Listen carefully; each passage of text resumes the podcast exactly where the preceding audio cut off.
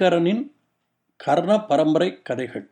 முப்பத்து மூன்றாவது கதை. ஒரு அரிதான நட்பு. எ ரேர் ஃப்ரெண்ட்ஷிப் குழந்தைகளே இது ஒரு வியட்நாம் நாட்டு கதை. ஒரு அதிசயமான அரிதான நட்பை பற்றிய கதை. நட்பை பற்றி நீங்கள் நிறையவே கதைகள் படித்திருப்பீர்கள் கேட்டிருப்பீர்கள். நட்பு நண்பன் இப்படித்தான் இருக்கும் என்று உங்கள் மனதில் ஒரு தீர்மானமும் உருவாகி இருக்கும் இந்த கதையில் சொல்லப்பட்டிருக்கும் நட்பு கொஞ்சம் வித்தியாசமானது. எப்படி? கதையை கேளுங்கள். வியட்நாம் நாட்டின் ஒரு நகரத்தில் லாங் என்ற ஒரு பணக்கார பிரபு இருந்தார். பெரிய வீடு அழகான தோட்டங்கள் செழிப்பான வயல்கள் என்று எல்லா வசதிகளும் இருந்தன. பொதுவாக பணக்காரர்கள் என்றால் அவர்கள் கஞ்சர்கள் பண ஆசை பிடித்தவர்கள் என்றுதான் சொல்வார்கள்.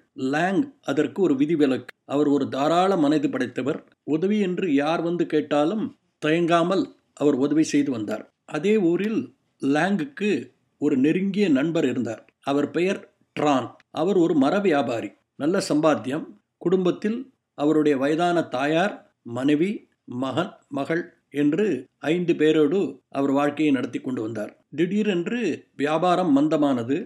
அவர் சேமித்து வைத்த பணம் கரைய ஆரம்பித்தது. கடன் வாங்கினார். அதை திருப்பி கொடுக்க முடியவில்லை. கடன்காரர்கள் தொந்தரவு செய்ய ஆரம்பித்தனர். போதா குறைக்கு ஒரு தீராத வியாதியால் அவஸ்தைப்பட்டார். தனக்கு நேர்ந்த நிலைமையை பற்றி ட்ரான் தன்னுடைய நண்பர் லாங்கிடம் சொல்லவே இல்லை.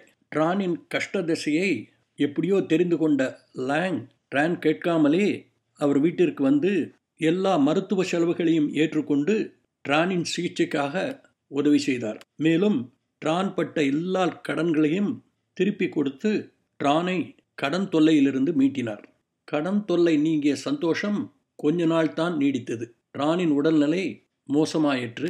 மருத்துவர்கள் இனி அவர் பிழைக்க மாட்டார் என்று சொல்லிவிட்டனர். தான் சாகும் முன் ஒரு தடவை தன்னுடைய நண்பர் லாங்கை பார்க்க ட்ரான் ஆசைப்பட்டார். லாங்கும் அவரை போய் பார்த்தார்.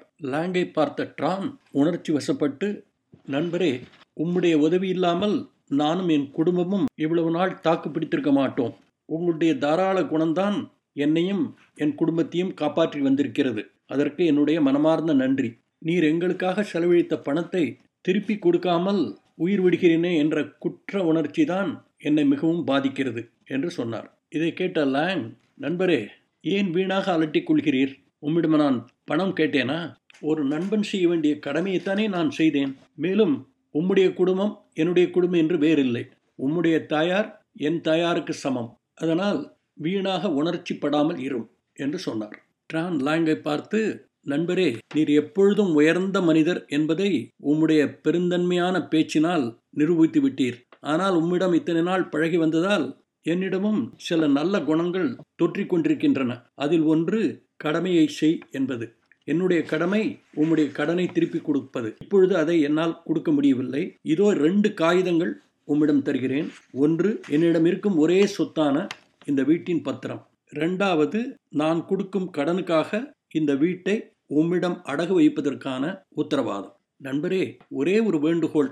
என்னுடைய குழந்தைகள் இப்பொழுது சிறுவர்கள் அவர்கள் பெரியவர்களாக ஆகி உம்முடைய கடனை திருப்பி கொடுக்கும் வரை நீர் தயவு செய்து இந்த வீட்டை ஒன்றும் செய்யாதேயும் என்று சொன்னார். லாங்குக்கு இதில் உடன்பாடு இல்லை. எவ்வளவோ மறுத்து பார்த்தார். ட்ரான் கேட்பதாக இல்லை. பலவந்தமாக அந்த ரெண்டு காகிதங்களையும் லாங் கையில் திணித்தார். தன்னுடைய ரெண்டு குழந்தைகளையும் கூப்பிட்டு லாங்குக்கு வணக்கம் தெரிவிக்க சொன்னார். பிறகு லாங்கை பார்த்து இப்பொழுது நான் நிம்மதியாக சாவேன் என்று சொன்னார். ட்ரானுடைய மூச்சும் நின்றது. ட்ரானுடைய அந்திம சடங்குகள் செலவையெல்லாம் லாங்கை ஏற்றுக்கொண்டு தன் நண்பரை நல்ல முறையில் அடக்கம் செய்ய எல்லா விதமான உதவிகளையும் செய்தார். அதற்கு பிறகு மாதா மாதம் அந்த குடும்பத்திற்கு தேவையான பணத்தை அனுப்பி வைத்தார். அப்பப்பொழுது உணவுப் பொருள்களையும் அனுப்பி வைத்தார். ட்ரானின் குடும்பமும் தங்களுக்கு எப்பொழுதெல்லாம் பணம் தேவையோ அப்பொழுதெல்லாம் அவர் வீட்டுக்கு சென்று அவரிடம் பணத்தை கேட்டு பெற்று வந்தனர். திடீரென்று ஒரு நாள் லாங் செய்த உதவியில் ஒரு மாறுதல் தென்பட்டது. ட்ரான் குடும்பத்துக்கு வந்து கொண்டிருந்த பணம் கொஞ்சம் கொஞ்சமாக குறைய ஆரம்பித்தது. பிறகு முழுவதுமாக நின்றுவிட்டது. ட்ரானின் மனைவிக்கு ஏன் இப்படி நடக்கிறது என்று ஒன்றும் புரியவில்லை. லாங் வீட்டுக்கு சென்று அவரை சந்திக்க எத்தனையோ தடவை முயற்சி செய்தாள். சில சமயங்களில் ஒரு நாள் பூரா காத்திருந்தும் அவரை சந்திக்க முடியவில்லை. இன்னும் சில சமயங்களில் அவர் வீட்டுக்குள்ளே இருந்தே வேலைக்காரர்கள் மூலமாக தான் வெளியூருக்கு போயிருப்பதாக செய்தி அனுப்புவார். பணம் வருவது நின்றதால் ராணின் குடும்பம் மறுபடி ஏழ்மை நிலைக்கு வந்துவிட்டது. அடுத்த வேளை சாப்பாட்டுக்கு என்ன செய்வது என்ற ஒரு நிலைமை. ராணின் மனைவி ஒரு நாள் லாங் தெருவில் நடந்து வந்து கொண்டிருக்கும் பொழுது அவரை மடக்கி ஏன் ஐயா எங்களை உதாசீனப்படுத்துகிறீர்? உங்கள் உதவிக்காக காத்திருக்கிறோம். தயவுசெய்து எங்களுக்கு பண உதவி செய்யுங்கள் என்று கேட்டாள். அதற்கு லாங் இதை போறம்மா. நானே கஷ்டத்தில் இருக்கிறேன் உனக்கு மேலும் உதவி செய்ய முடியாது. வேறு யாரிடமாவது போய் கேள் என்று சொன்னார். ராணின் மனைவி விடவில்லை. ஐயா உங்களை தொந்தரவு கொடுக்கிறேன் என்று தெரிகிறது. இருந்தாலும் நீர்தானே என் கணவரிடம் எங்கள் குடும்பத்தை காப்பாற்றுவதாக வாக்கு கொடுத்தீர் அதனால் நீர்தானே எங்களுக்கு பண உதவி செய்ய வேண்டும். நாங்கள் ஏன் வேறு ஒருவரிடம் போய் கேட்க வேண்டும்? என்று படபடவென்று பேசினார் லாங் சொன்னார் அம்மா நீ தப்பு கணக்கு போடுகிறாய். எனக்கும் மனைவி மக்கள் இருக்கிறார்கள். வாழ்நாள் பூரா உங்களுக்கும் உங்கள் குடும்பத்திற்கும் என்னால் உதவி செய்ய முடியாது. சொல்லப்போனால் உங்களுடைய வீட்டையே விற்கலாம் என்ற ஒரு முடிவுக்கு வந்திருக்கிறேன் என்று சொல்லி அந்த இடத்தை விட்டு நகர்ந்தார். ட்ரான் மனைவிக்கு லாங் சொன்ன கடைசி வார்த்தைகள் ஒரு குண்டை தூக்கி போட்ட மாதிரி இருந்தது. கண்கள் கலங்கின. புலம்ப ஆரம்பித்தாள். பணமில்லை வீடும் இல்லை. நாங்கள்லாம் அனாதைகள். எல்லாம் இந்த பெரிய மனுஷன் லாங் செய்த நம்பிக்கை துரோகம் என்று அழுது கொண்டே தன் வீடு திரும்பினாள். மறுநாள் காலையில் ட்ரானின் பக்கத்து வீட்டுக்காரர் அவர் ஒரு நெசவாளர் ட்ரானின் வீட்டுக்கு வந்தார். ட்ரான் மனைவியை பார்த்து என்னம்மா ராத்திரி பூரா ஒரே புலம்பல் என்று கேட்டார். ட்ரானின் மனைவி மறுபடி எல்லா கதையும் சொல்லி லாங் தான் இதற்கு காரணம் என்று அவரை திட்டி தீர்த்தாள். இப்பொழுது எப்படி நாங்கள் யாருடைய உதவியும் இல்லாமல் வாழ்வோம்? என்று கேட்டாள்.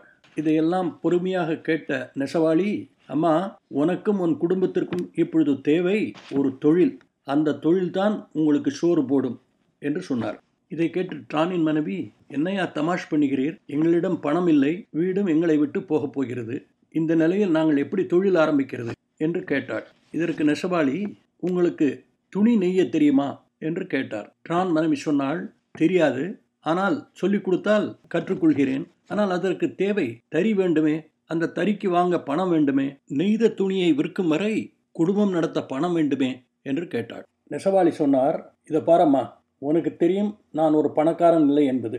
என் குடும்பத்தை தவிர வேறு யாரையும் காப்பாற்றும் அளவுக்கு என்னிடம் பணம் இல்லை. நீ ஏழையாக இருப்பதால் உனக்கு நான் உதவி செய்ய தயார்.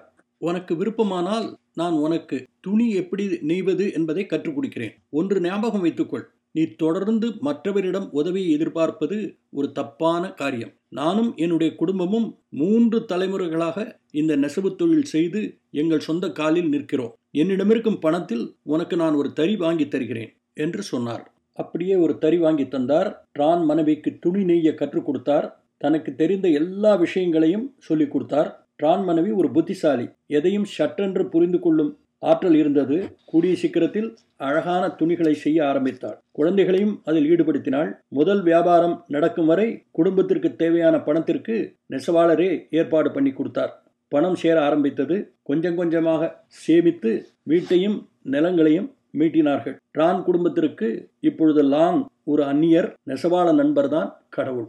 வருஷங்கள் உருண்டன. பத்து ஆண்டுகள் ஆயிற்று. ட்ரான் குடும்பம் இப்பொழுது ஒரு நல்ல வசதி படைத்த குடும்பம்.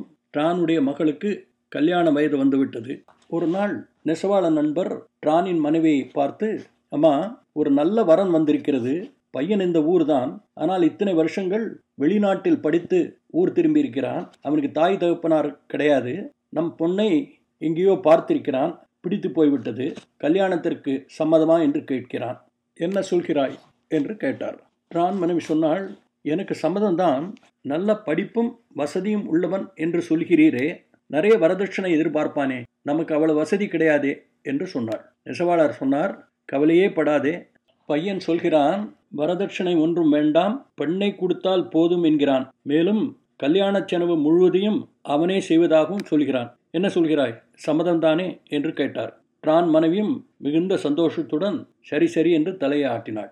கல்யாண ஏற்பாடுகள் விமரிசையாக நடந்தன. கல்யாணத்துக்கு முந்தின நாள் சாயந்தரம் ரிசப்ஷன் நகரத்தின் முக்கிய பிரமுகர்கள் அழைக்கப்பட்டிருந்தார்கள்.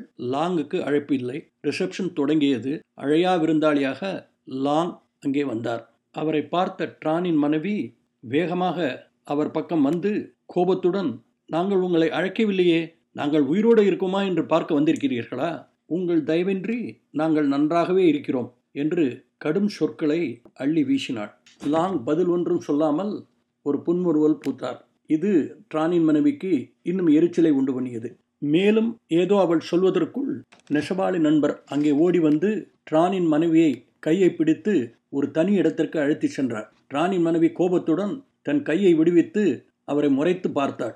நெசபால நண்பர் ட்ரான் மனைவியை பார்த்து நா காக்க.